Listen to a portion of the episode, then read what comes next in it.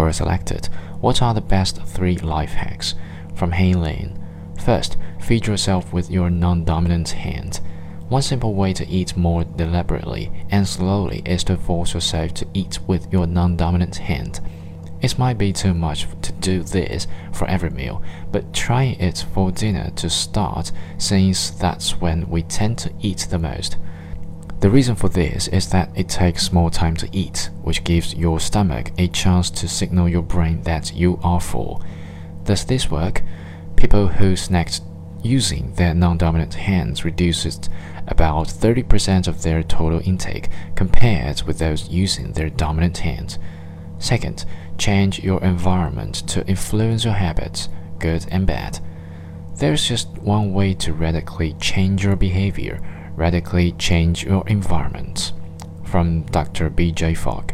Instead of trying to force habits on yourself, spend effort on making good habits easy to engage in and bad habits difficult to engage in. For good habits, you want to design for laziness. An example is putting floss into a bowl next to the sink so that you floss. Eliminate all possible excuses. Make it take 20 seconds longer to start a bad habit.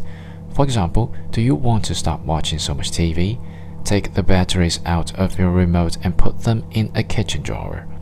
Third, Go to sleep with the 4 7 8 breathing exercise.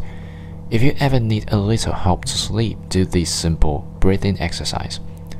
Breathe in for 4 seconds through your nose. Hold your breath for 7 seconds. Breathe out for 8 seconds through your mouth. Repeat 3 times. This exercise is also known as the relaxing breath and is based on pranayama an ancient Indian practice that means regulation of breath. This always seems to work for me 90% of the time. I never make it past the third round.